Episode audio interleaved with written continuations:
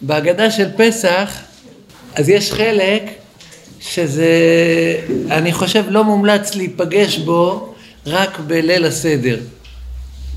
בפרט מישהו עורך של הסדר, כדאי מאוד שהוא ייפגש בו לפני הלילה הזה של ליל ט"ו בניסן. אני מתכוון ל... לדברי ההגדה בהתחלה. כנגד ארבעה בנים דיברה תורה. אחד חכם, אחד חכם, ואחד רשע, ואחד תם, ואחד שאינו יודע לשאול. חכם, מה הוא אומר? מה העדות והחוקים והמשפטים אשר ציווה השם אלוהינו אתכם? ברוכים הבאים. אף אתה אמור לו כי הלכות הפסח אין מפטירין אחר הפסח אפיקומן. רשע, מה הוא אומר? מה העבודה הזאת לכם? לכם ולא לו. לפי שהוציא עצמו מן הכלל, כפר בעיקר. אף אתה הכה את שיניו ואמור לו, בעבור זה עשה השם לי בצאתי ממצרים. לי ולא לו. אילו היה שם, לא היה נגאל. טעם, מה הוא אומר? מה זאת? אמרת אליו, בחוזק יד הוציאנו השם ממצרים מבית עבדים. ושאינו יודע לשאול, זה לא כתוב כאן, ושאינו יודע לשאול, את פתח לו. שנאמר, והגדת לבנך ביום ההוא לאמור, ועבור זה עשה השם לי בצאתי ממצרים. אז אה, מה, אני, אני זוכר בתור ילד, הייתי בתחילת כל ליל הסדר, מגיע לאבא שלי שהיה עורך את הסדר, ורוצה לזכות בתואר של אה, בכיר רבנים בהגדה. אז איך שהיה מתחיל הסדר, הייתי בא לאבא, שלום, אותה מאוד. אז הייתי בא לאבא ושואל אותו, מה העדות והחוקים והמשפטים אשר ציווה השם אלוהינו אתכם? וכל פעם הייתי מבסוט מזה שאני החכם של הסדר, ו... ובקיצור הייתי מבין את זה בתור איזושהי תחרות או מרתון בין הבנים, מי יהיה הבן החכם. ו... אבל האמת, האמת שזה קצת לפספס את כל הנקודה. מה באה האגדה ללמד אותנו בקטע החשוב הזה? עוד פעם, ארבעה בנים, אחד חכם, אחד רשע, אחד תם, אחד שאינו יודע לשאול. מה אומרת לנו האגדה בקטע הזה? אז עכשיו אני מתייחס בעיקר לאלה שעורכים סדר. אמנם רובכם פה מולי זה ילדים, אבל, אה, אבל גם אתם תהיו פעם אה, גדולים ותערכו סדר, אז תזכרו את זה. אז מה זה, מה האגדה אומרת? אה, בלשון המשנה, בהוראות של המשנה במסכת פסחים, על הכנת הסדר, אז המשנה אומרת במילים ספורות, לפי דעתו של בן, אביו מלמדו. כלומר, כשאתה עורך סדר, והתפקיד המרכזי שלך בעריכת הסדר זה לספר את הסיפור. את הסיפור שלנו כיהודים. את הסיפור של יציאת מצרים. זה היום היחידי בשנה שיש מצווה לספר. זה היום שאנחנו מעבירים את הלפיד, את, הש... את הסיפור היהודי שלנו, מהדור של האבות לדור של הבנים. והגדה של פסח אומרת לנו, ברוכה הבאה, הגדה של פסח אומרת לנו, עליך לדאוג שהסיפור, כמו שאתה תספר אותו, יהיה משמעותי לכל אחד מה, מהטיפוסים שעשויים להיות מולך ולשמוע את לקחך. לא משנה מי זה הבן שלך, הוא צריך להיות אה, כתובת לסיפור, הוא צריך להיות מאותגר בסיפור הזה, הוא צריך, ל... אתה צריך לדבר אליו, לדבר בשפתו. שוב, בלשון של המשנה, המשנה אומרת את זה בקיצור, לפי דעתו של בן, אביו מלמדו. והגדה בגאונותם של חכמים הם ידעו להקשיב לדברי התורה עמוק עמוק עמוק ולשמוע שהתורה מצווה אותנו לדבר אל, ארבע, אל ארבעה אבות טיפוס של ילדים. של שומעים את הסיפור של יציאת מצרים. הטיפוס הראשון, אני לא יודע אם אתם מכירים כאלה, אני פגשתי כמה כאלה בחיים, זה טיפוס של חכם. מה זה חכם? חכם זה מישהו שלשמוע את הדברים הפשוטים, ברוכה הבאה. לשמוע את הדברים הפשוטים לא כל כך מעניין אותם. הטיפוסים החכמים, הם אוהבים את השינויים הדקים שיש בין דברים דומים לכאורה. לא יודע אם יש להם שכל אנליטי ככה מאוד בולט, זה נקרא בלשון הישיבות צווי דינים. כלומר, משהו שנראה על פניו, מה זה צווי דינים? ביידיש צווי זה שניים. כלומר, שני דינים, כלומר, משהו שעל פניו נראה מאוד דומה, באמת באמת יש חילוק דק שמפריד בין שני הדברים. לעלות על החילוק הדק שמפריד בין שני דברים שהם לכאורה על פניהם דומים. עכשיו, יש אנשים, יש בנים או בנות, שאם אתה לא תדבר איתם בשפה הזו, הם לא יהיו איתך. אתה יכול לחשוב כאילו, אה, להיות אה, רב שלמה קרליבך ולהגיד להם, אתם שומעים ילדים חמודים? פעם, פעם, פעם, פעם, היינו עבדים במצרים. אם לא נתת להם משהו שיפרנס את החוש האנליטי שלהם, את החיפוש של השוני בין שני דברים דומים, פספסת אותם. לא אתגרת אותם, עברת לידם. לא דיברת עליהם. יש בן שהוא נקרא בן חכם. עכשיו תקשיבו, איך חכמים עולים על זה? יש פרשה בפרשת אה, ואת חנן, שמתארת, הבאתי אותה פה, במקור מספר שלוש. כתוב בתורה, כי ישאלך בנך מחר לאמור, מה העדות והחוקים והמשפטים אשר ציווה השם אלוהינו אתכם. לכאורה שאלה, הוא רוצה אינפורמציה. מה העדות והחוקים והמשפטים אשר ציווה השם אלוהינו אתכם. הוא מבקש אינפורמציה, ספק לו אותה. אבל לא, זה לא בקשת אינפורמציה פשוטה.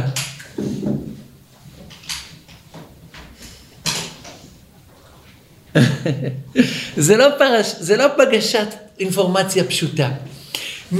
ממה שהוא שואל, אתה יכול ללמוד מי זה הטיפוס ששואל. הוא אומר שהוא שם לב שבין המצוות, אפשר, הוא היה יכול לשאול, מהן המצוות אשר ציווה השם אלוהינו אתכם? הוא לא שואל ככה, הוא שואל, מה העדות והחוקים והמשפטים אשר ציווה השם אלוהינו אתכם? כלומר, הוא שם לב שבין המצוות יש שלוש, אה, שלושה אבות טיפוס. יש מצוות שהן עדות, כלומר שהן זכר למשהו שהיה אי פעם. זיכרון. לדוגמה שבת, זיכרון ליציאת מצרים, זיכרון לבריאת העולם. ששת ימים עשה השם את השמיים ואת הארץ, ביום השביעי שבת. אז זה מצווה שהיא עדות. אותו דבר מצות בפסח. זה מצווה שהיא עדות. עדות על משהו שקרה בהיסטוריה. אז זה סוג אחד של מצוות. יש מצוות שהן חוקים. כלומר, שהטעם שלהם לא כל כך ברור. לדוגמה, התורה ציוותה לא ללכת עם שעטנז. כלומר, עם בד שהוא הרוג במקביל גם מצמר וגם מפשתן. צמר מפיקים מבהמה, נכון? מהכבשים, גוזזים את הצמר שלהם, עושים מזה חוטים, הורגים מזה בד, וגם פשתן, עושים את זה מהצומח. אבל אסור ללבוש בגד שהוא עשוי בבת אחת גם מצמר וגם מפשתן. הטעם לא כל כך ברור, נכון? יש, יש מצוות שהן חוקים. כלומר, אפשר להתעמק ולנסות ללמוד ולנסות לעמוד על הטעם, אבל על פניו הטעם הוא לא ברור. ויש משפטים שהם, התפקיד שלהם לסדר את החיים שבין אדם לחברו. עשית בור ברשות הרבים, החבר שלך נפל, תשלם לו את הנזקים שגרמת לו. השור שלך נגח אה, מישהו, הפקדת ביד מישהו, אה, ביד איזה שומר, את החפץ שלך ואחר כך החפץ נעלם, האם הוא חייב, האם הוא פטור, זה נקרא משפטים. אז כל אחד מהדברים האלה זה מצוות, אבל מהדרך שהילד שואל, אתה יכול ללמוד איזה סוג של ילד הוא. הוא שואל מה העדות והחוקים והמשפטים, כלומר הוא שם לב שיש כל מיני סוגים של מצוות והוא מחפש לשמוע, אתה חייב לדבר איתו בשפה שלו, לאתגר אותו. לדבר לצד השמאלי של המוח, לצד האנליטי, וללמד אותו בצורה... אז אומרת, אומרת אגדה של פסח, את הסיפור של מגילת, של, של יציאת מצרים, שמושת עליך ללמד בלילה הזה, תדבר עם כל אחד בשפה שלו, עם החכם, תדבר בחכמית. כלומר, בצורה שתאתגר אותו. ההגדה של פסח אומרת את זה בצורה בוטה. כמובן שהיא לא מתכוונת ממש עד כדי כך, בצורה מוגזמת, מוקצנת. מה היא אומרת? היא אומרת, אף אתה אמור לו כהלכות הפסח, אין מפטירין אחר הפסח אפיקומן. מה הפשט הפשוט של המשפט הזה? רוב האנשים לא מבינים אותו. הכוונה, תשים לו ביד מסכת פסחים, עבה כזו של התלמוד הבבלי, עם רש"י ותוספות וראש וריף וכל הנושא כלים, ותגיד לו, תלמד, סוף הערב מבחן. המשנה האחרונה במסכת פסחים היא, אין מפטירין אחר הפסח אפיקומן. כלומר, אחרי שאוכלים מקורבן הפסח, אז במשך הלילה אסור לאכול אה, אה, מנות נוספות. מנה אחרונה. אין מפטירין אחר הפסח אפיקומן. כלומר, אחרי ש... צריך להישאר עם הטעם של קורבן פסח, ואחריו לא מפטירים, ב... אי אפשר לאכול גלידה. כש... כשבית המקדש היה קיים, אז אחרי שהיו אוכלים את הפסח, את הקורבן הפסח שהוא היה נאכל בסוף הסעודה על השובע, לא היו מפטירין אחר הפסח אפיקומן. כלומר, מנה נוספת. אפיקומן זה המנה שבאה ב... בסיום הסעודה, אחרי שמפנים כבר את הכלים. אפיקומן זה אפיקומנה, כלומר הוציאו את הכלים, הוציאו כבר את כל הכלים של הסעודה, ואז מחלקים גלידות. לא, בליל הסדר לא מחלקים גלידות. אז זה המשנה האחרונה במסכת פסחים. אז אומרת ההגדה, תרצה לו את הלכות פסח. כמובן שההגדה לא מתכוונת ממש ממש, אבל כלומר, כשאתה מספר את הסיפור של יציאת מצרים, שהוא יהיה בעל ניחוח למדני. כשאתה מדבר אל הילד החכם. כשהוא יהיה בעל ניחוח אנליטי, שהוא יבין חילוקים, תאתגר אותו, תדבר אליו, הוא צריך לצאת מהערב הזה עם חוויה משמעותית, מכוננת. אתה לא יכול לדבר איתו כמו שמדברים אל ילד תם. עכשיו יש בן שהוא רשע. מה זה רשע? כלומר שהיחס הפשוט שלו לסיטואציה של זה שבני הבית נאספו ועושים סדר, היא זרות וניכור. הוא מתעצבן מזה, זה מעצבן אותו, הוא מרגיש זר, הוא רוצה להישאר בכלל בחדר. עכשיו שוב, זה הגאונות של חכמים להקשיב לתורה. התורה שמה בפי אחד, בפרשת בו, התורה אומרת, כי ישאלך בנך מחר לאמור, מה העבודה הזאת לכם? עכשיו אפשר היה לשמוע את זה בבנאליות, אבל חכמים הקשיבו. הם שומעים שמישהו אומר, מה העבודה הזאת לכם? אז הוא אומר, ניכור. הוא אומר זרות. הוא אומר, זה שלכם, זה לא שלי. הוא לא שואל, מה העבודה הזאת לנו? הוא שואל, מה העבודה הזאת לכם? כלומר, סביב כל הסיטואציה, הוא מרגיש ניכור, הוא מרגיש זרות, הוא מרגיש שהוא לא, לא חלק מזה. מי שאל את השאלה הזו? 12 נקודות. איפה החמד שלנו? חלק לך. 12 נקודות. עוד מעט אולי ניגע בשאלה המקסימה שלך. על כל פנים, הש... השאלה הזו אומרת ניכור, מה העבודה הזאת לכם? לכם ולא לא. כלומר, אני לא קשור לזה, מה יש לי עם זה? אומרת ההגדה, עכשיו, שוב, אפשר לשמוע את ההגדה, מי שלא מכין את ההגדה מראש, והוא נתקל בטקסט הזה בפעם הראשונה בליל הסדר, אז הוא יכול לשמוע פה משהו הכי הפוך ממה שחז"ל התכוונו. נחם ולא לא, לפי שהוציא עצמו מן הכלל כפר בעיקר, אף אתה הכה את שיניו, תן לו בוקס בפרצוף, בפנים, שבור לו את השיניים, ואמור לו, כהלכות, אה, אמור לו, בעבור זה עשה השם לי בצאתי ממצרים, לי ולא לא, אילו היה שם לא היה נגאל, אונה בתונה. אבל זה הפוך, אין כוונה הפוכה יותר מדברי חז"ל מאשר ההבנה הזו. מה חז"ל אומרים?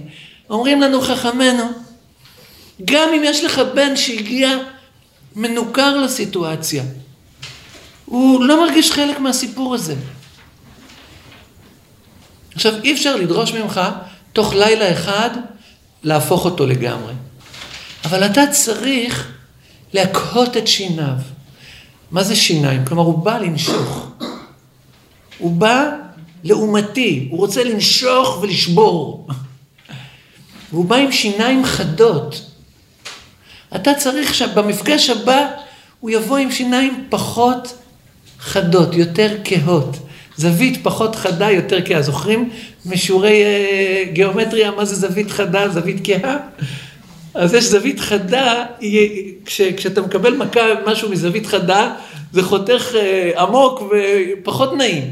אם השיניים הן לא מחודדות, אלא הן כהות, אבות אכלו בוסר ושיני בנים תיקנה. מה הכוונה תיקנה? כלומר, כשאבות אכלו בו... אתם מכירים? זוכרים את הביטוי הזה? זה ביטוי שמופיע גם בדברי הנביא ירמיהו, גם בדברי הנביא יחזקאל. מישהו ידע? הייתי צריך לעשות חידה, שמעון היה מפתיע אותי.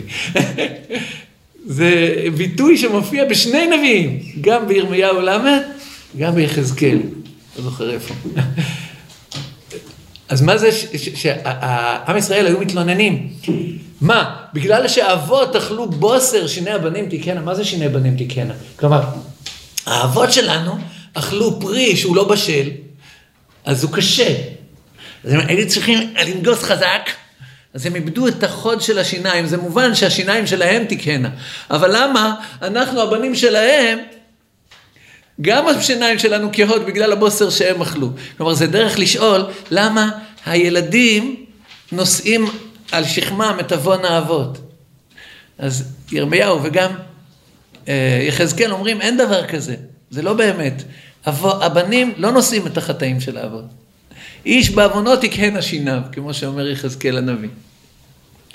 אבל על כל פנים, מה זה תקהנה? כלומר, יש שיניים חדות ושיניים כהות. יש מיש, יש בן או בת, תסלחו לי שאני אומר שגם כנגד ארבע בנות דיברה תורה. אז יש בן או בת שהגיע לשולחן של הסדר לעומתי, רוצה לנשוך, מתעצבן ששמו אותו כאן, אוף, אמא, אפשר כבר ללכת לחדר. הוא מרגיש זרות, הוא מרגיש ניכור. והתפקיד שלך לדאוג שהסיפור ייגע גם בו, באופן שהשיניים שלו תהיינה פחות חדות, יותר כהות בפעם הבאה. והדרך רומזת לך אגדה, זה ל- ל- ל- לתת לו את התחושה של להפסיד את הסיפור הזה, להפסיד להיות חלק מהסיפור הזה, זה להפסיד דבר גדול. אילו היה שם לא היה נגאל. כלומר, תרומם את הסיפור בדרך כזו שתיגע בו, שהוא יבין שהסיפור היהודי שלו הוא משמעותי, וחבל להיות מנותק ממנו. חבל להרגיש זרות לו וניכור. בפעם הבאה שהוא ייפגש איתו, הוא יגיד, טוב, אני, אני בא לשמוע יותר. אז אתם, אתם איתי? זה נקרא הקהה את שיניו. ואמור לו, בעבור זה עשה השם לי בצאתי מצרים, לי ולא לו, אילו היה שם לא היה נגאל. לא הכוונה, תן לו בוקס בפרצוף, שבור לו את השיניים. לא, הפוך. כלומר, תן לו את התחושה שבמה שאתה עוסק זה משהו מרומם, משהו נשגב, שכדאי להיות שייכים אליו. גם אם הוא הגיע לעומתי. מה? כלומר, להגיד לו, עם הגישה הזו, היית מפסיד את הסיפור, היית מפסיד את הגאולה. כלומר, אתה מתנכר פה למשהו משמעותי. אתה מתנכר פה לסיפור שלנו כיהודים. אולי זה מפגש עם, עם איזה מישהו שהוא אולי רפורמי בארץ זרה. הוא לא מרגיש קשר ליהדות שלו. הוא לא רוצה קשר עם היהדות שלו. במפגש שלך איתו, כשאתה מוסר לו את הסיפור היהודי, אתה צריך שהוא יצא מזה עם תחושה, חבל לי לפספס את, ה, את הסיפור הזה, אני רוצה להיות קשור. בפעם הבאה שהוא יבוא, הוא יבוא פחות לעומתי. פחות עם שיניים חדות, לנשוך ולשבור. הוא יבוא עם יותר אוזניים קשובות. אז אומרת לנו האגדה, גם עליך להכין את הסיפור באופן כזה, לדבר בו בזמן, גם לחכם שצריך לאתגר אותו, אה, איך אמרנו? אנליטית, וגם לרשע שצריך לחבר אותו. ולתת לו את התחושה שלא כדאי להפסיד את הקשר עם הסיפור היהודי שלו. באותה, באותם רגעים אתה צריך לדבר בעוד שפה. גם בתמית. אתה, מה הוא אומר, מה זאת? יש בן שהוא שואל את השאלה הכי אמיתית, הכי מתבקשת בלילה הזה. מה זאת? הוא רוצה לשמוע את הסיפור. באמת מעניין אותו, הוא בא, פותח זוג עיניים תמימות ושואל מה זאת. אל תהיי עכשיו, תסלחו לי שאני אומר, אה, רסמי, ותקרא לו את ההגדה. אה, ויענונו ויתנו עלינו עבודה קשה, אה, ביד חזקה זה הדבר, בזרוע נטויה זה... קראת לו את כל ההגדה, באמת תודה רבה. כל הכבוד. לא פרנסת את העיניים התמימות שלו, את הלב שלו הפתוח, הוא רוצה לשמוע את הסיפור. תספר לו. אל תקרא לו, אל תהיה עכשיו אה, רק אה, רסמי, מה חובתי ואעשנה. הוא רוצה לשמוע סיפור. כמו שרבי שלמה קרליבך היה מספר, תיקח גיטרה, אל תיקח גיטרה, זה יום טוב, אבל תספר לו, פתאום, פתאום, פתאום, פתאום. נגלה עליהם מלך מלכי המלכים, הקדוש ברוך הוא גאלם, תספר לו את הסיפור של עשרת עשר המכות, תספר לו, תרחיב.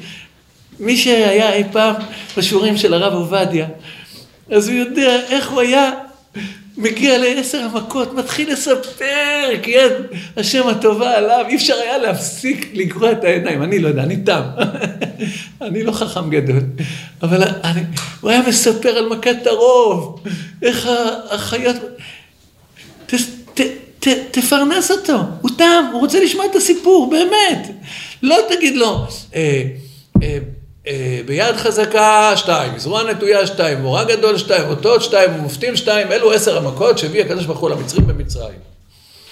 רבי יהודה נותן בהם סימנים, דצה חדש באחם. אמר רבן, אמר רבן גמליאל, כל שלא אמר שלושה דברים אלו בפסח, לא! תספר לו, הגעת לעשר המכות, תספר לו את הסיפור. הוא צריך לשמוע, הוא צריך, הוא יש לו עיניים תמות ולב תם, הוא רוצה לשמוע. הוא שואל מה זאת, תפרנס אותו. יש אחד שהוא אפאתי, הוא אינו יודע לשאול. אתה צריך לדאוג לגעת בו. הוא אפילו לא לעומתי, הוא פשוט אפאתי. לא, הוא יושב כמו, זה לא מדבר אליו בכלל. כלומר, הרשע לפחות יש לו עמדה כלפי זה, הוא רוצה לנשוך. אבל יש אחד שהוא אפאתי. אתה צריך לפתוח לו, שהוא יפסיק להיות אפאתי. ויגדל לבנך, גם אם הוא לא שואל. אז את ההוראות האלה, את הוראות ההפעלה של אגדה של פסח, זה מאוחר מדי לקרוא בליל ט"ו בניסן. לא עשיתי את השור... מה?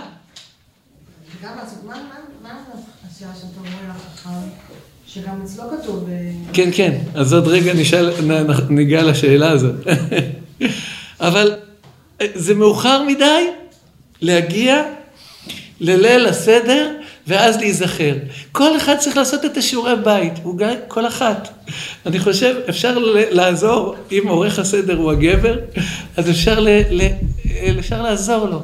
ואם אני יודעת שבעלי הוא טוב בלדבר אל החכם, אבל הוא, הוא פחות שם לב לטעם או לרשע, אז אני יכולה לעזור לו. אני אקח על עצמי את המשימה.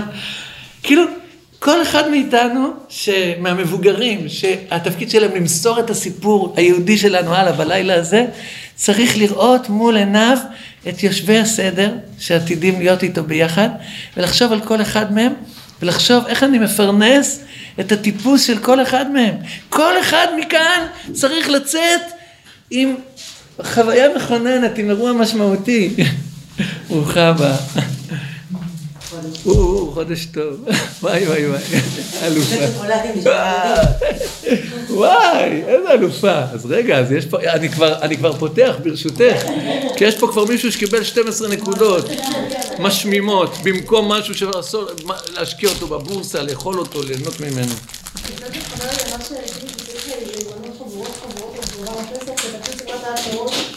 בדיוק, אין הפסח נחל אלא למדינה, כלומר מראש צריך להתארגן, לדעת מי יושב איתך, כדי שתוכל להעביר לו את הסיפור. מי, בואנה. במקום ה-12 נקודות אתה מחליף את זה עכשיו. סוף סוף, תודה רבה, אין כמוך, כל הכבוד. טוב. אז צריך, קודם כל, עם התארגנות מראש, אז אפשר.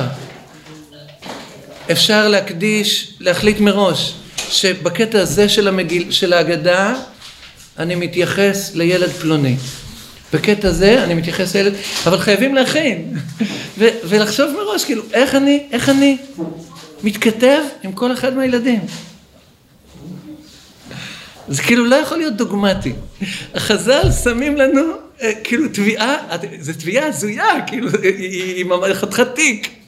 לפי דעתו של בן אביו מלמדו כנגד ארבעה בנים דיברה תורה וכל אחד מהם צריך לצאת מה, מהלילה הזה עם חוויה משמעותית. והגאונות של חכמים להקשיב לתורה הקדושה, לשמוע איך סגנונות שונים של שאלה יש פה. כלומר, אחד, התורה שמה בפה שלו מה העדות והחוקים והמשפטים, רואים שהוא חכמן, אנליטי. אחד, התורה שמה בפה שלו שאלה מתריסה, מה העבודה הזאת לכן? אחד, העבודה, התורה, התורה שמה בפה שלו שאלה תמימה, כי שלך בנך מחר לאמור, מה זאת? שאלה טריוויאלית כזו פשוטה, שאלה שלי, מה זה? ואחד, התורה לא שמה בפה שלו שום שאלה ואומרת לך והגדת לבנך. כלומר, אפילו אם הוא לא שואל, זה מרמז על אפתיות. אז זה דבר ראשון, הכי חשוב. להכין את הלילה הזה, כן. מה זה קשור, כאילו, הלכות הפסח לאמונה? מה זה קשור התשובה הזאת? כלומר, בעצם ההגדה אומרת, גם סיפור יכול לנגוע בהלכות, בדברים ש... ש באנליטיקה, כלומר במוח ניתוחי, בחילוקים. גם כשאתה מספר סיפור, אם הכתובת שלך הוא חכם, אז זה, זה, זה יכול להגיע להלכות. אז שוב, ההגדה אומרת את זה בלשון ציורית מגזימה. כאילו, שים לו מסכת פסחים עם צלח, יש אה, ספר קדוש של אה, רבי יחזקאל לנדה, ציון לנפש חיה, על אה, מסכת פסחים.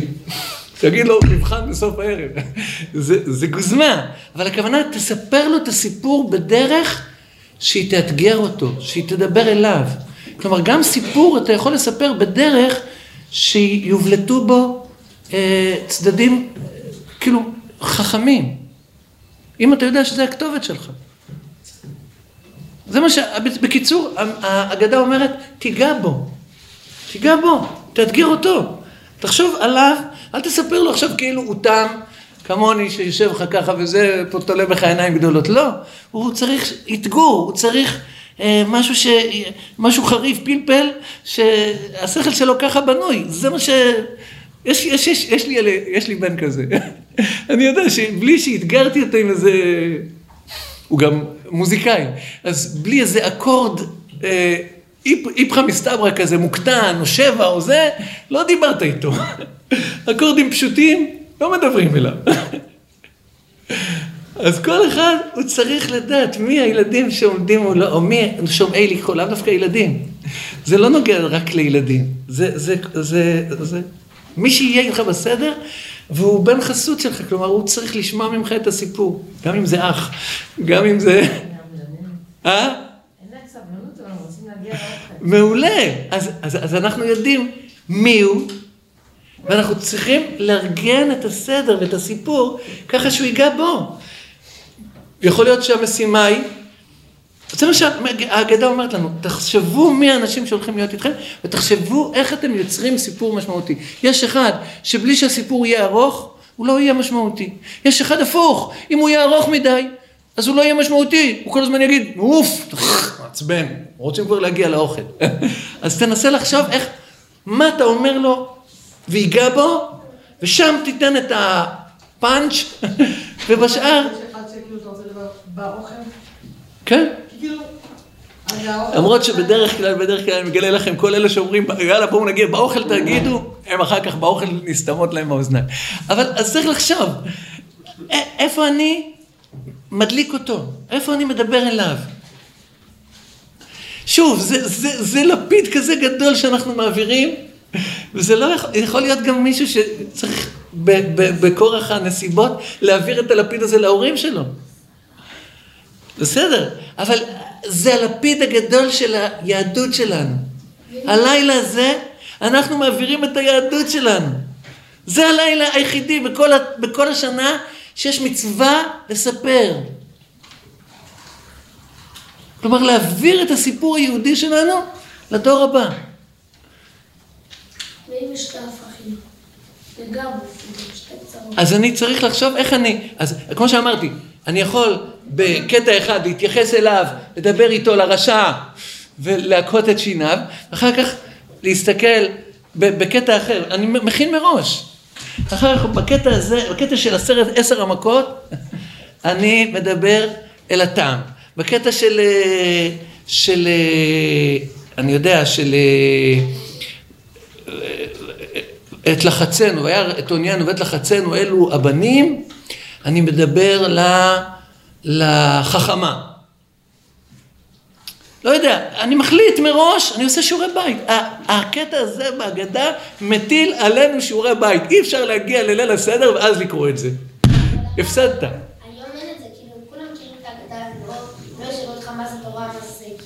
הם ישאלו, כל הטיפוסים האלה, הם נמצאים כאן. כל הטיפוסים האלה נמצאים כאן, בכל מקום, בכל מקום בעולם הם נמצאים. הם לא ישאלו את זה במילים האלה של התורה, הם ישאלו את זה במילים שלהם. אבל יש אחד שבלי שדיברת איתו חילוקים והבחנות, לא דיברת אליו, פספסת אותו. יש אחד שאתה צריך להתמודד עם ה... הוא, יש לו פרצוף חמוץ או עצבני. אז אתה צריך לדבר אליו, יש, כי הוא מרגיש זר לסיפור הזה, למצב, לסיטואציה. יש אחד שיש לו תמימות, יש אחד שהוא אפאתי. בכל מקום בעולם זה נמצא. והמגילה, והאגדה דורשת מאיתנו להתכונן. זה החלק הראשון. עכשיו אני רוצה להתייחס לשאלה של טוב רואי. אתה יודע שצריך להגיד טוב רואי במלעיל, ולא טוב רואי במלרע. ככה זה כתוב בתנ"ך. על מי זה נאמר שהוא היה טוב רואי? דוד המלך, 12 נקודות. בואנה, אתה כבר קיבלת. מי עוד אמר דוד המלך? בואנה שמעון. מה, לא? אז אני, אז אני לוקח לעצמי. טוב.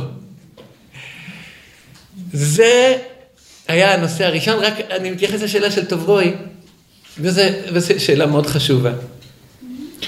לכאורה, זרות אפשר לשמוע וניכור גם בשאלה של הבן החכם. גם הוא אומר, מה העדות והחוקים והמשפטים אשר ציווה השם אלוהינו אתכם. אז הוא לא אומר אותנו, הוא אומר אתכם. אז התשובה, אני חושב, הכי פשוטה זה שהוא אומר גם השם אלוקינו, והוא לא יודע שזה גם הוא, אז הוא שואל בתמימות. טוב, הוא לא בתמימות, בחוכמה. יש עוד כמה וכמה תשובות, אני אגיד שתיים. אחת שאני אומר אותה כי היא מתוקה, למרות שאני אומר אותה, והשנייה שהיא מאוד חשובה להרבה הרבה דברים בחיים. אז הראשונה היא, שיש כאלה שאמרו, שמה ההבדל בין החכם לבין הרשע? הזכרת שם השם. הוא אומר, מה העדות והחוקים והמשפטים אשר ציווה השם אלוקינו אתכם. הוא מודה שמי שציווה את זה זה השם. הרשע אומר, מה העבודה הזאת לכם? אתם המצאתם את זה. מה הפולחן הזה שהחלטתם פה עכשיו? מה יזמתם פה? זה, זה המצאה שלכם.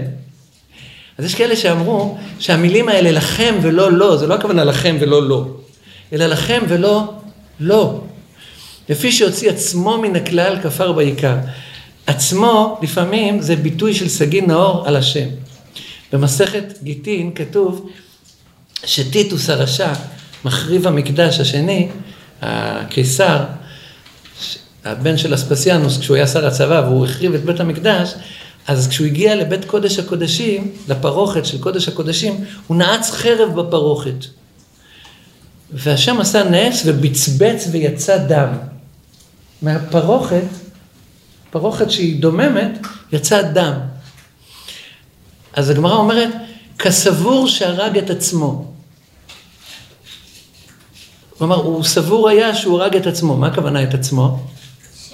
את השם, זה לשון סגי נאור, לא רוצים להגיד, הוא, הוא סבור היה שהוא הרג את השם. כלומר, הוא חשב שהדם שיוצא זה רמז לזה שכביכול הוא הרג את השם. אבל לא אומרים, לא אומרים כזה משפט, כסבור שהרג את השם. אז מתייחסים בלשון סגי נאור, אומרים כסבור שהרג את עצמו. זה, זה סגנון כזה, שמדברים לשון סגי נאור. הוא שונא ישראל. שונא ישראל, ברכת השם.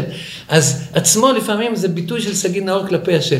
אז יש כאלה אומרים, לפי שהוציא את עצמו מן הכלל כפר בעיקר. מה העבודה הזאת לכם? אתם המצאתם את זה, ולא לא. לפי שיוציא את עצמו מן הכלל, את השם מן הכלל, כפר בעיקר.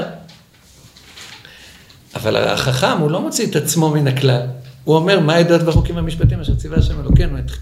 אז זה פירוש מתוק. אבל יש פירוש נוסף, אני, אני מאוד אוהב אותו. שוב, כמו שאמרתי, אני הייתי בא בתחילת הסדר בתור ילד לאבא ושואל אותו, מה העדות והחוקים והמשפטים אשר ציווה השם אלוהינו אתכם? למה הייתי שואל אותו? כי הייתי מבין את הקטע, הזה בהגדה כאיזה מין מרתון הבנים. מי הבן החכם? אני רוצה להיות הבן החכם של ההגדה. הייתי מבין בטיפשותי שהבן המובחר של ההגדה זה החכם. יש מעשה של רבי נחמן שנקרא מעשה מחכם ותם. ושם, בין החכם לבין התם, הוא אומר שהמובחר הוא לא החכם, הוא התם. כלומר, הרבה פעמים החוכמה שלנו, הנהייה שלנו אחרי כל מיני דברים דקים, כמו שאמרנו, למצוא הבדלים בין דברים דומים, היא גורמת לנו להפסיד את הדברים הכי חשובים בחיים. לא צריך להיות חכם גדול בשביל להבין את הדברים החשובים בחיים, את הכרת הטוב. לא צריך להיות גאון בשביל להיות, להכיר טובה להורים שלנו. לא צריך להיות מפולפל ואיזה פרופסור למדעי הרוח או החברה או הסוציולוגיה. נכון? מי שטיפל בך בתור ילד, החליף לך את החיתולים, קנה לך בגדים, האכיל אותך, השקע אותך, פרנס אותך. לא צריך להיות חכם גדול בשביל לכבד אותו. הדברים המשמעותיים בחיים שלנו, לא צריך להיות חכמים גדולים בשביל לדעת אותם. ולפעמים אתה רואה שאנשים חכמים, מרוב חוכמה, הם מאבדים, הם מאבדים את הדברים הפשוטים. אני לא רוצה לתת דוגמאות שעלולות ל... אז אני לא אתן שום דוגמאות, אבל לפעמים אני מרגיש את זה גם ביחס לחיים שלנו עכשיו, עם כל הסיטואציה הכל כך לא נעימה של הפיגועים. אני אומר, לפעמים דווקא אנשים ש... שלא עברו בגרות, שאין להם שום תארים, הם מבינים את, ה, את, ה, את המלחמה של, של הקיום שלנו, היהודי, פה בארץ הזו, יותר טוב מאלה שעשו בגרות ועשו, אה, לא יודע, 17 שנות לימוד ו-12 תארים, ויש להם פרופסורה במזרחנות. אבל הם, את, את, את הדברים הטריוויאליים הפשוטים הם לא מבינים.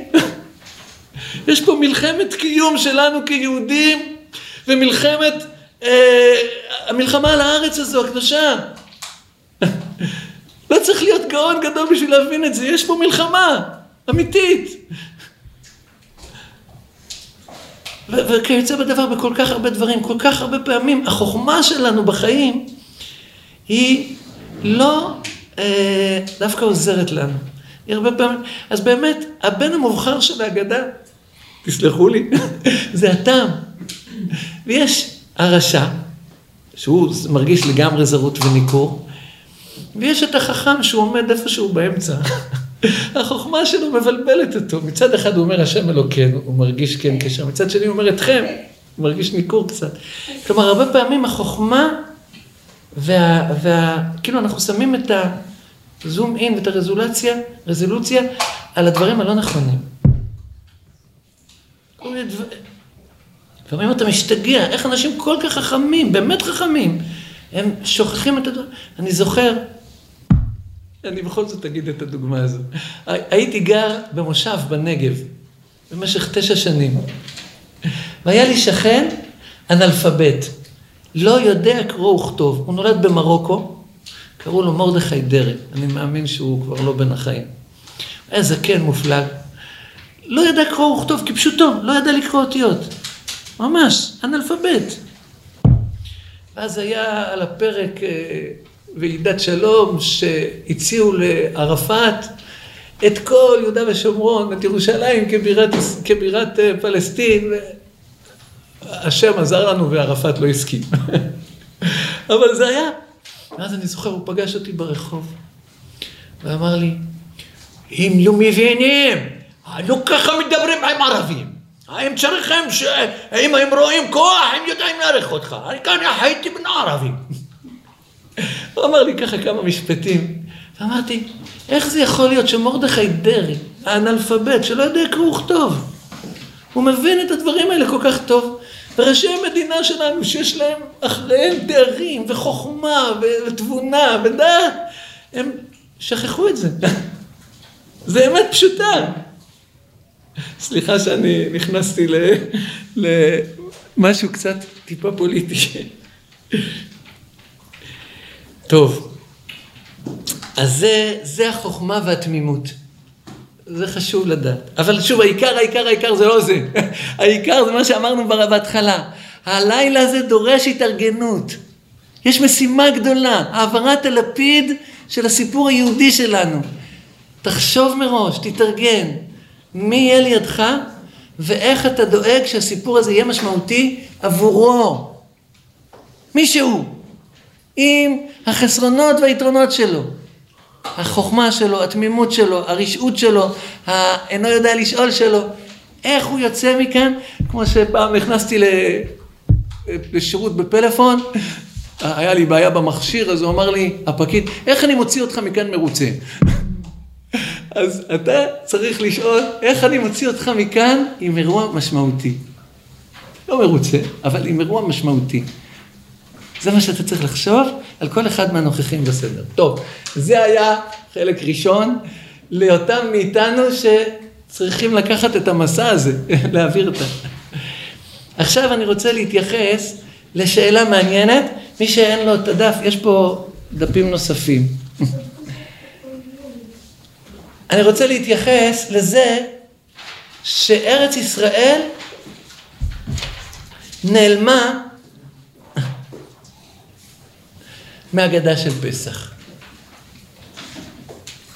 אז לפני שאני שואל את השאלה, אני צריך להסביר למה אני הייתי מצפה שהסיפור של ארץ ישראל יופיע בהגדה של פסח. מה הקשר? יום פסח זה היום שבו השם הוציא אותנו ממצרים. למה שהוא ידבר על ארץ ישראל?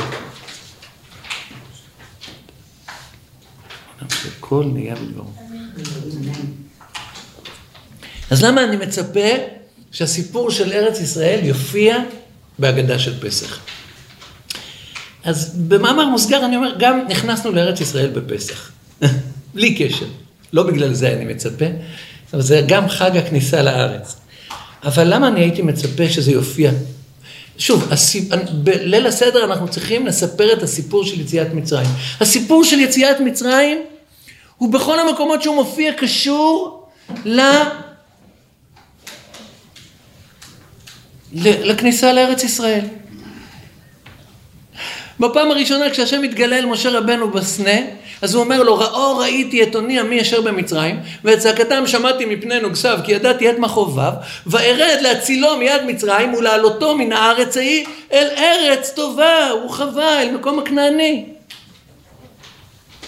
ואחר כך בפרשת וארא, עוד פעם, והוצאתי אתכם מתחת סבלות מצרים, והצלתי אתכם מעבודתם, וגאלתי אתכם בזרוע נטועה ושפטים גדולים, ולקחתי אתכם לי והייתי לכם לאלוהים, והבאתי אתכם אל הארץ אשר נשאתי את ידי לתת אותה לאברהם, ליצחק וליעקב. בכל מקום שמופיעה יציאת מצרים, היא מופיעה בהקשר להוציא אותנו ממצרים ולהביא אותנו אל ארץ ישראל. זה מטרת יציאת מצרים. אולי המקום שזה נאמר בצורה הכי בוטה, זה שוב במקור שלוש. תסתכלו בפסוק כ"ג, יש לפני כן, ואמרת לבנך עבדים היינו לפרעה במצרים ויוציאנו השם ממצרים ביד חזקה וייתן השם אותות מופתים גדולים ורעים במצרים ופרעה וכל ביתו לעינינו ואותנו הוציא משם למען הביא אותנו לתת לנו את הארץ אשר נשבע לאבותינו. כלומר הסיבה של יציאת מצרים זה הייתה שהשם צריך לקיים את השבועה ולהביא לנו את הארץ. אז הסיפור של יציאת מצרים עם הסיפור של ארץ ישראל זה סיפור אחד. בכל מקום בתורה שהוא מופיע ובכל זאת, משום מה הסיפור הזה לא מופיע בהגדה של פסח. החלק הזה, זה, זה מעניין, בהגדה של פסח יש כמה דברים שמאוד מפתיע שהם נעלמים. מי עוד? לפי הפסוק הזה, יציאת מצרים רק כאילו היחידים אצל... נכון, כלומר העיקר, ואותנו יוצאים משם, למען הביא אותנו, לתת לנו את הארץ. כלומר הסיפור הגדול זה הסיפור של ארץ ישראל. גם בברית בין הבתרים. ידוע תדע כי גר יהיה זרעך בארץ צול להם ועבדום ועינו אותם ארבע מאות שנה. ודור רביעי ישובו הנה. כלומר הסיפור הוא שהוא מבקש ברית על הארץ והקדוש ברוך הוא אומר לו הם יהיו עבדים במצרים ואז אני אתן להם את הארץ. בכל המקומות זה סיפור אחד. מה התחלתי להגיד לפני רגע? מי עוד לא מופיע בגדה? לא בהגדה של פסח? משה רבנו. זה כל כך מוזר, נכון? משה הגיבור שהוציא אותנו ממצרים, השליח כמעט לא מופיע, חוץ מאיזה פסוק אחד. ויאמינו בהשם. אבל ב- ב- בעיקרון לא מופיע. בחלק מהגרסאות לא מופיע בכלל. משה רבנו בהגדה של פסח, אבל זה שיעור אחר, לא קשור. אבל ארץ ישראל לא מופיעה וזה מפתיע. איפה הייתי מצפה שהיא תופיע, וזה ממש בולט שהיא לא מופיעה. אז יש מקום אחד שזה לא כל כך בולט, זה קצת בולט. המקום הראשון זה בשאלה שדיברנו עליה, השאלה של החכם. בתורה, השאלה מה העדות והחוקים והמשפטים אשר ציווה השם אלוהינו אתכם, היא לא מתייחסת ישירות בשום דרך ליציאת מצרים. הבן שלך, אומרת התורה, ישאל אותך יום מן הימים, מה זה כל הסיפור הזה של התורה והמצוות? למה, למה אנחנו עושים את זה? לא כתוב שם שזה מתייחס ליציאת מצרים, לקורבן פסח, לא כתוב. איפה הקשר של זה לפסח? מה? עם האבנים בגלגל זה לא מופיע? גם שם מופיעה שאלה.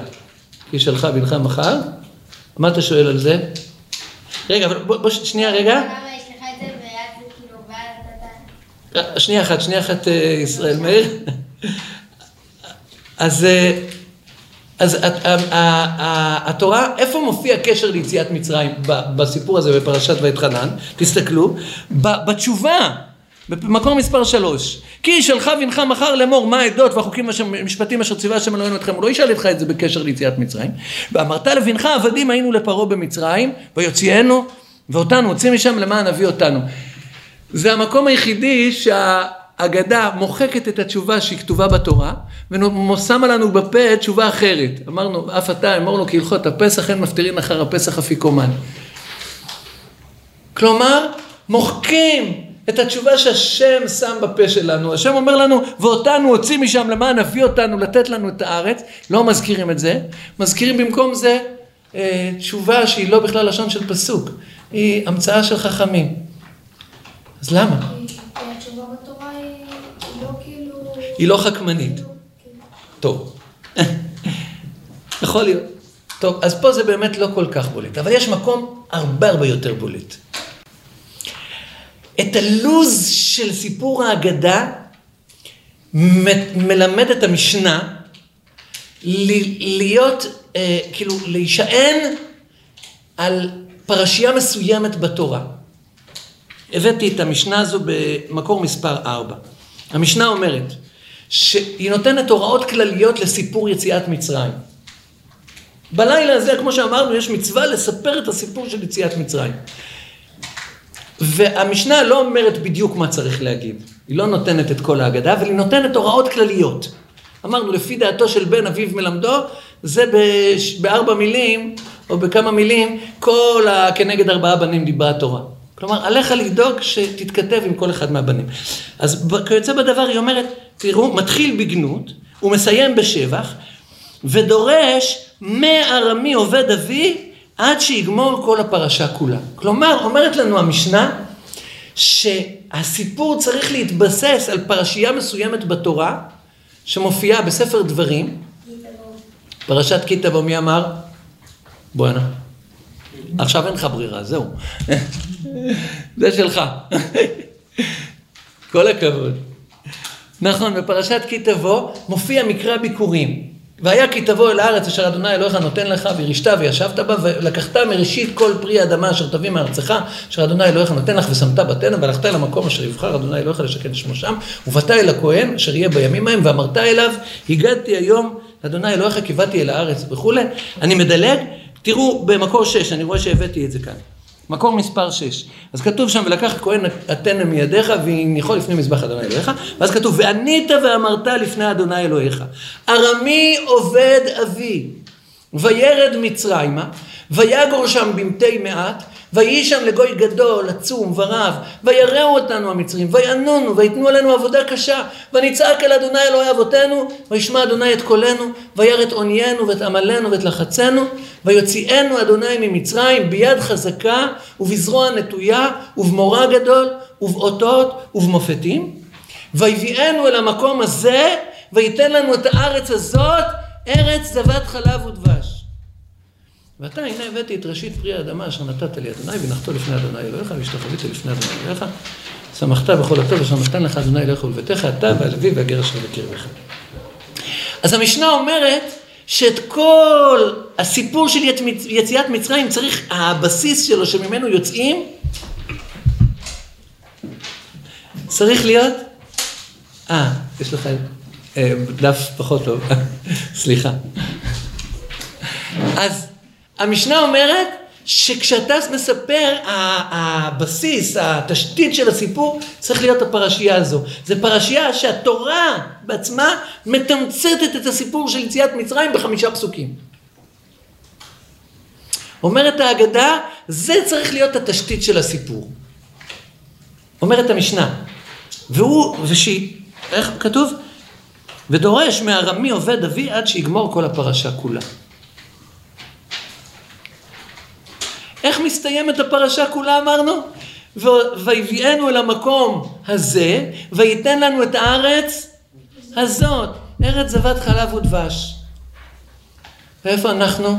אנחנו באמת עושים את זה. אנחנו משתיתים את הסיפור של יציאת מצרים בהגדה של פסח על הפרשייה הזו. אנחנו אומרים, ארמי עובד אביו, וירד מצרימה אנוס על פי הדיבור, ויגור שם במתי מעט, מלמד שלא ירד אבי, יעקב אבינו להשתקע במצרים אלא לגור שם. אה, ויראו אותנו המצרים וינונו, אה, מה, מה אומרים על זה? לא זוכר. ויתנו עלינו עבודה קשה. ואני, בקיצור, אה, אנחנו לוקחים מילה ודורשים עליה. זה הסגנון של הגדה של פסח, מי שזוכר. אבל איפה אנחנו נעצרים?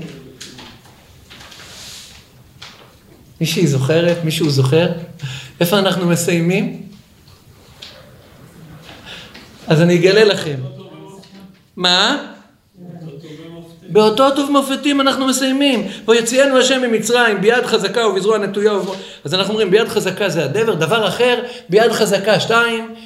אה, ובזרוע נטויה שתיים, ובמורא גדול שתיים, ובאותות שתיים, ובמופתים שתיים, אלו עשר המכות שהביא הקדוש ברוך הוא על המצרים במצרים, ומשם אנחנו עוזבים את פרשיית אה, ארמי עובד אבי, ואומרים, אמר רבן גמליאל, כל שאמר לא אמר שלושה דברים אלו בפסח לא יצא ידי חובתו, פסח מצה ומרור.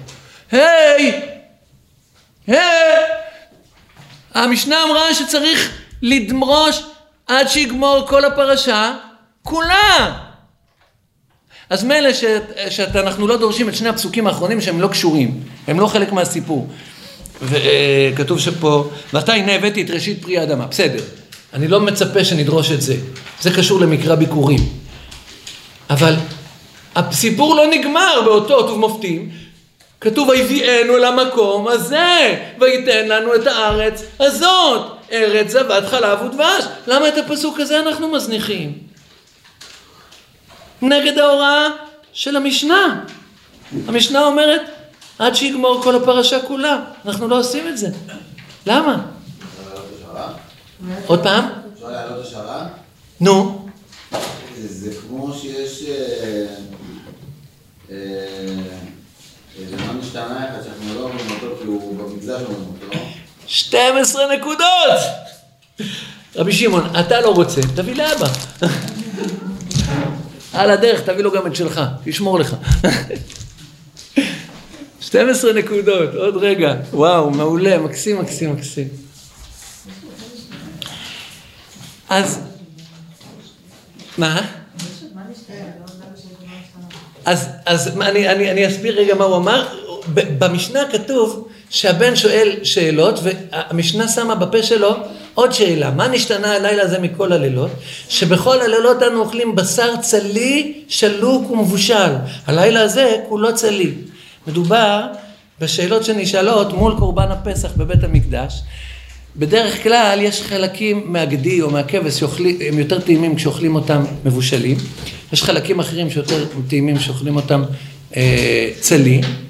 הלילה הזה כולו צלי, כי התורה מצווה בקורבן פסח אה, לא תאכלו ממנו נע ובשל מבושל במים כי אם צלי אש ראשו על קרעיו ועל קרבו. כלומר כולו צריך לאכול רק צלי.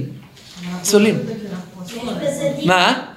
אנחנו היום אסור לנו לאכול צלי בגלל זה, כדי שלא יהיה, ש, שלא, שלא, זה לא ייראה כאילו אנחנו אוכלים קורבן פסח, שזה לא ייראה קודשים בחוץ.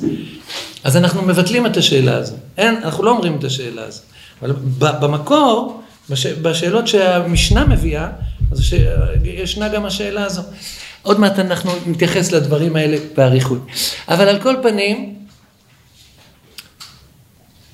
אז זה המקום שהכי בולט שאנחנו משמיטים את ארץ ישראל. המשנה אומרת, שידרוש כל הפרשה כולה, אנחנו עושים לא לפי ההוראה. אני מתלבט אם להפיל עליכם איזה, בואו בוא נגיד בקצרה. נגיד קודם את התשובה, אחר כך, אם יהיה לכם עוד סבלנות קצת, אז נגיד עוד משהו מתוק. אה, ובכן, התשובה, ליל הסדר זה לא פולקלור. בכלל ביהדות אין פולקלור, יש חיים. אנחנו מעבירים משהו חי לילדים שלנו, משהו שנוגע לנו, לא משהו שהיה נוגע אי פעם לסבתא שלנו. לא, זה הסיפור שלנו, אנחנו צריכים להעביר את הסיפור שלנו. תסלחו לי על דוגמה קצת כואבת, אבל אי אפשר לעשות, להגיד תודה על משהו שאין לי.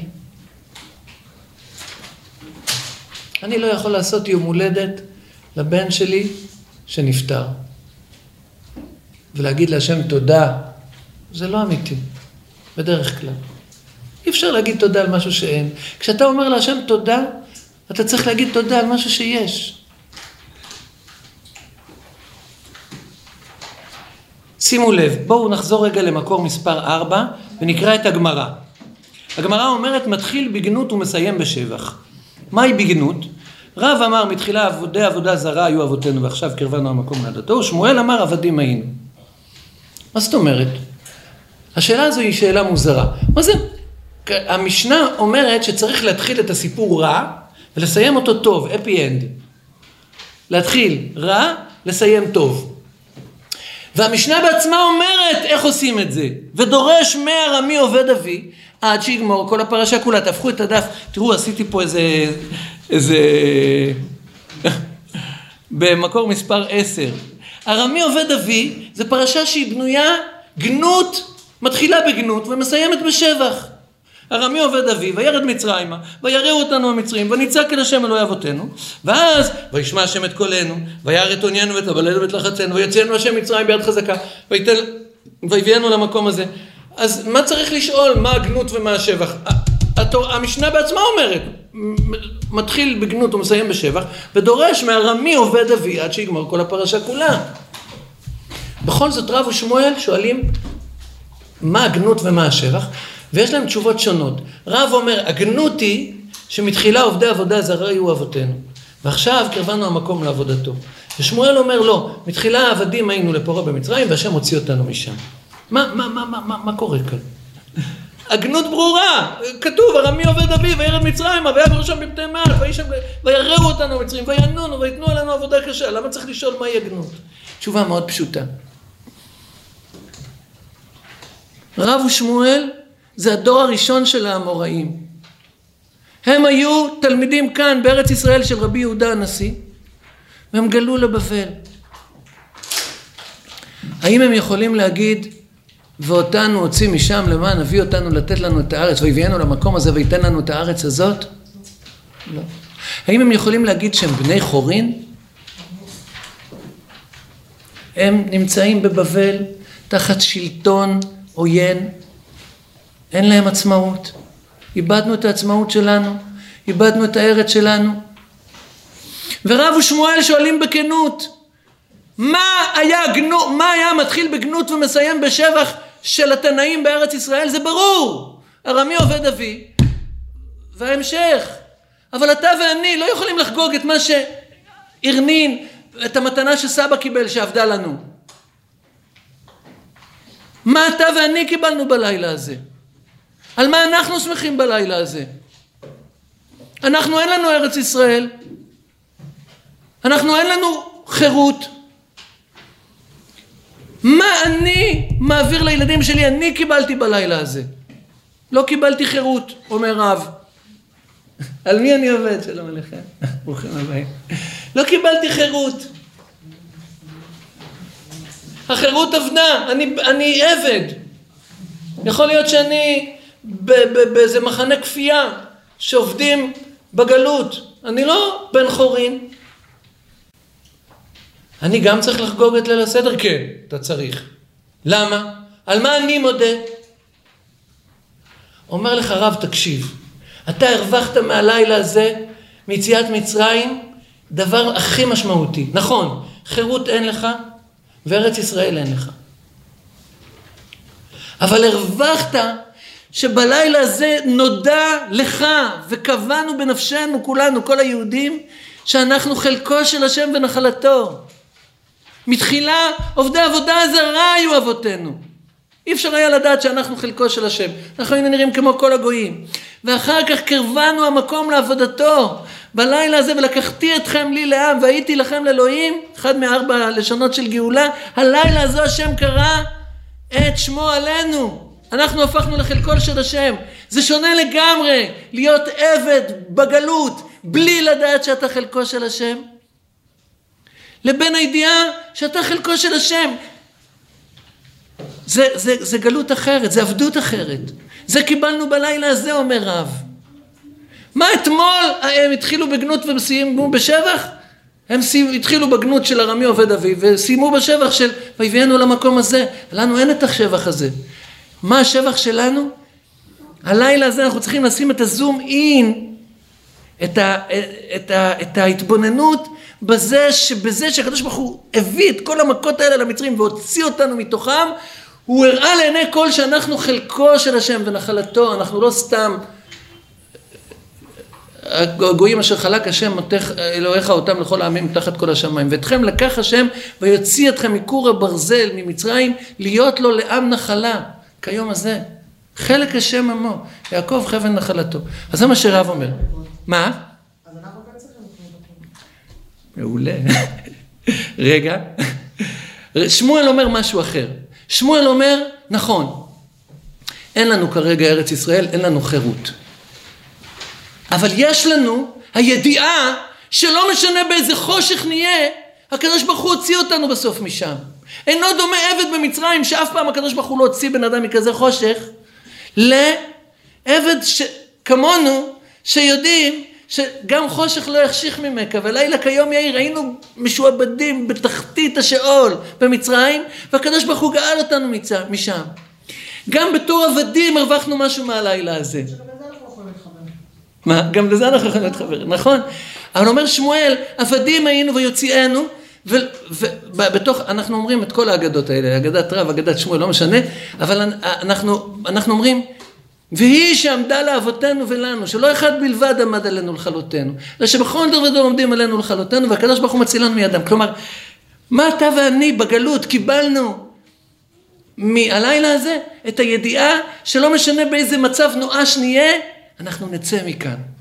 ההבטחה שעמדה לאבותינו, ואחרי כן יצאו ברכוש גדול, היא תעמוד גם לנו.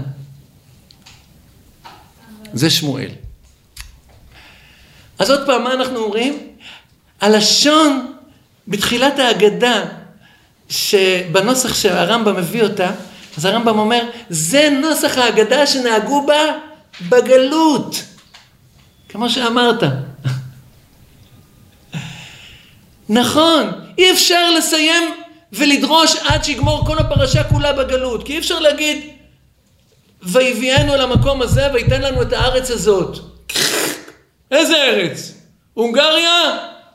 אה, טוניס? איזה ארץ ויביאנו למקום הזה וייתן לנו את הארץ הזאת?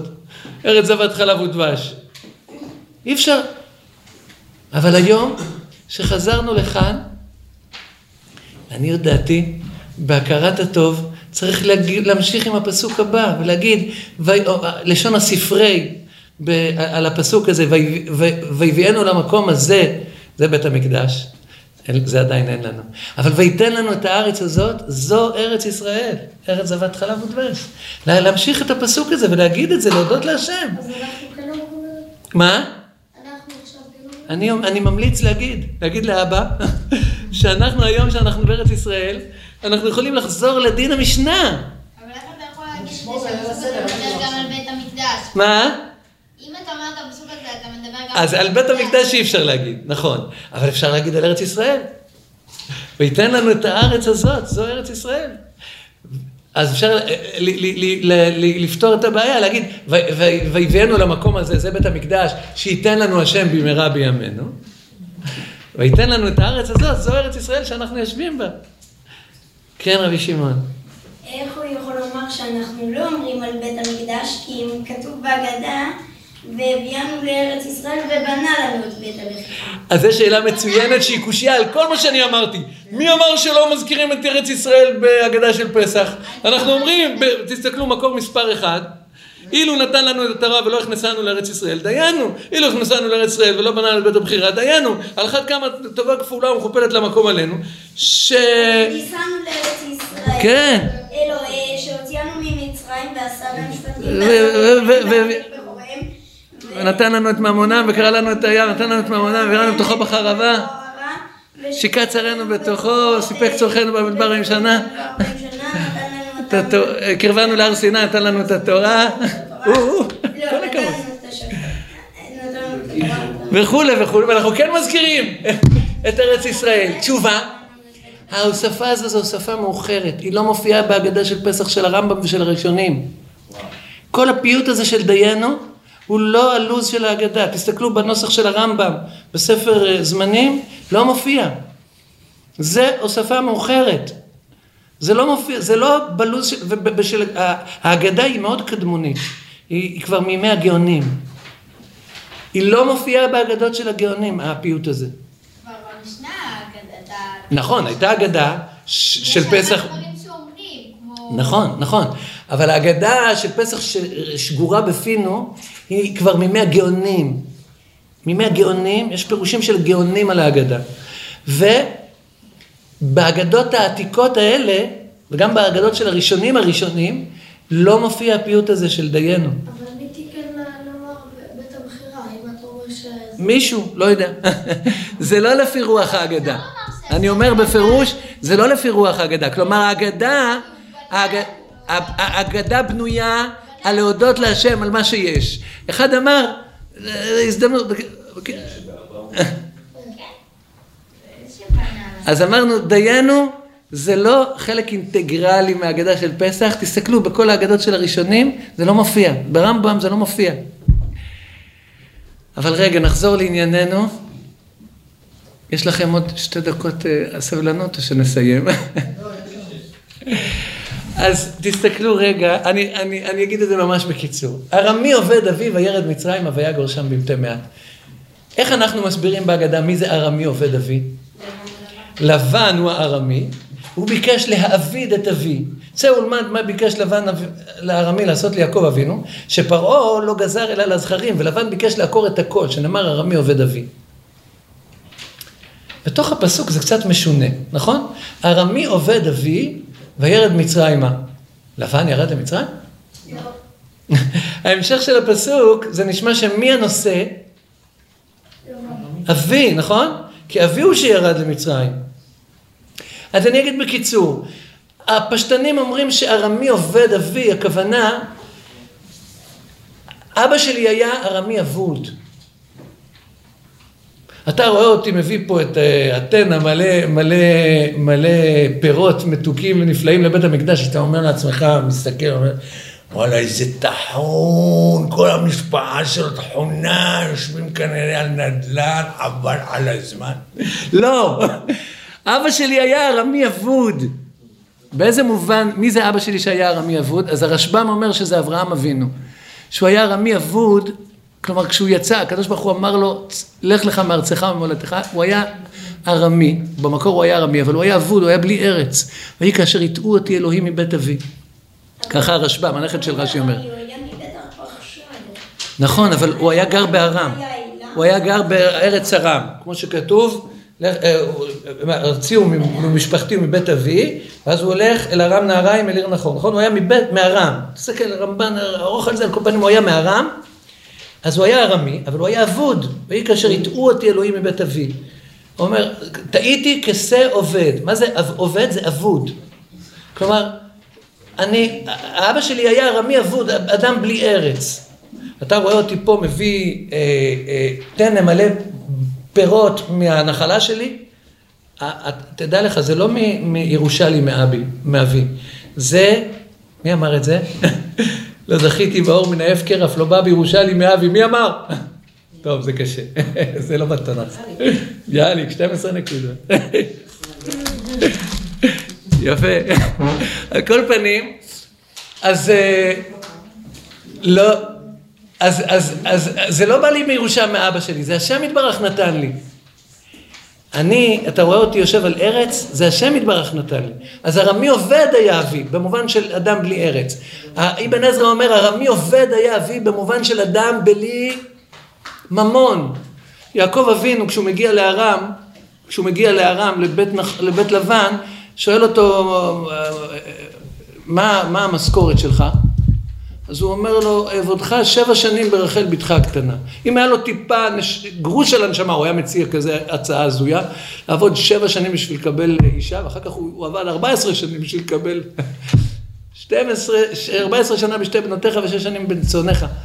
אז הוא היה אדם אבוד, אתה רואה אותי מגיע עם, עם טנא, אתה אומר איזה טחון, כל המשפחה שלו טחונים.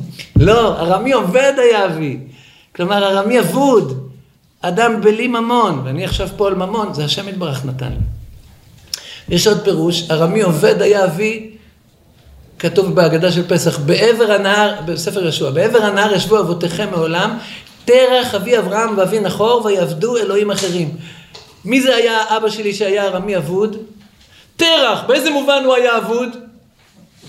הוא עבד פסלים, יש לך בן אדם אבוד יותר מזה? מה? שניהם באלף, מה? ארמי עובד אבי זה באלף, ארמי? כן, אבל העובד עבודה זרה, לא, ארמי אבוד. אין לך בן אדם יותר אבוד מאשר בן אדם שהוא מוכר פסלים. אז ארמי עובד אבי. אה, רגע, עכשיו שימו לב איך הפסוק הסופי הוא, הסוף הטוב של כל אחד מהסיפורים האלה. ויביאנו למקום הזה, זה בית המקדש, זה כנגד הארמי אבוד שהיה תרח, אני יושב פה, אני נמצא פה בבית המקדש, מקום שנקרא שם השם, אלוהי, אלוהי השמיים והארץ אליו. ו, ויתן לנו את הארץ הזאת, זה, במ- זה כנגד ארמי עובד, ארמי אבוד, שהיה, לפי שיטת הרשב"ם, אבא שלי אברהם היה בלי ארץ, אני, והביאנו למקום, ותן לנו את הארץ הזאת, אני יושב פה על ארץ. ארץ זבת חלב ודבש, כלומר ארץ שמניבה ממון. זבת חלב ודבש, כנגד האבא שלי שהיה אבוד בלי ממון, אני יושב פה על אה, ארץ זבת חלב ודבש. עכשיו את כל זה אנחנו ביטלנו, וגם את המשמעות של ארמי עובד אבי, ההגדה דרשה בצורה לא כפשוטו של מקרא. למה? ברור שפשוטו של מקרא זה מה שהראשונים אומרים. אז למה ההגדה הוציאה את המקרא מפשוטה? כי אין לנו את השבח. אז אי אפשר להגיד, להתחיל בגנות ולסיים בשבח שאין לנו אותו. אי אפשר להגיד, אבא שלי היה אדם בלי ארץ, ואני, ואני מה? אני גם בלי ארץ. אי אפשר להגיד, אבא שלי היה אדם בלי ממון, ואני, אני גם עובד בשביל אחרים. אבא שלי היה אדם אבוד, ואני נמצא פה בבית המקדש. איזה בית המקדש? אתה לא יכול להגיד את זה, אין לך את השבח שכנגדו. מה עושים? את המילה של ארמי עובד אבי, את המובן, משנים. למשמעות שהיא בעצמה שבח ש... שבולט דווקא בחוץ לארץ. זה שכל הגויים מנסים להשמיד אותנו ולא מצליחים, זה בולט, השבח הזה דווקא כשאנחנו בחוץ לארץ. כולם מנסים להשמיד אותנו, והקדוש ברוך הוא מקיים לנו מה שהוא הבטיח, ואף גם זאת בהיותם בארץ אויביהם לא מאסתים ולא גאלתים לכלותם. אז הרמי עובד, ההגדה משנה את המשמעות שלו ואומרת, צא ולמד מה ביקש לבן הארמי לעשות ליעקב אבינו, שפרעה לא גזר אלא על הזכרים, לבן ביקש לעקור את הכל ולא הצליח. וזה מודגש ובולט דווקא בגלות. אז זה מתחיל בשבח ונגמר בשבח. נכון. אבל זה בגלל שאין לנו את, ה, את, ה, את השבח שכנגד הגנות המקורית האמיתית, אז, אז ההגדה לא רצתה להשאיר אותנו עם גנות, ואי אפשר להתחיל את הפסוק מהאמצע. רב ושמואל אומרים, מה תשים את הזום אין, נכון? כלומר, על מה, תת... מה, מה הנקודה שאתה ואני חוגגים בלילה הזה? אז רב אומר, טוב, אני, אני, אני אקצר, אבל אני עשיתי פה איזה, איזה, איזה מנורה כזו, שרואים איך כל שבח זה כנגד גנות. כל גנות היא כנגד שבח, תעשו שיעורי בית. אני כבר הארכתי טובה, אני מתנצל, סליחה, סליחה, סליחה, ושיהיה לכולנו חודש טוב, ופסח כשר ושמח. ויהי רצון שהקדוש ברוך הוא יביא אותנו לבית המקדש ונאכל שם מן הזבחים ומן הפסחים אשר יגיע דמם על קרן מזבחך לרצון ונודה לך שיר חדש על גאולתנו ועל בריאות נפשנו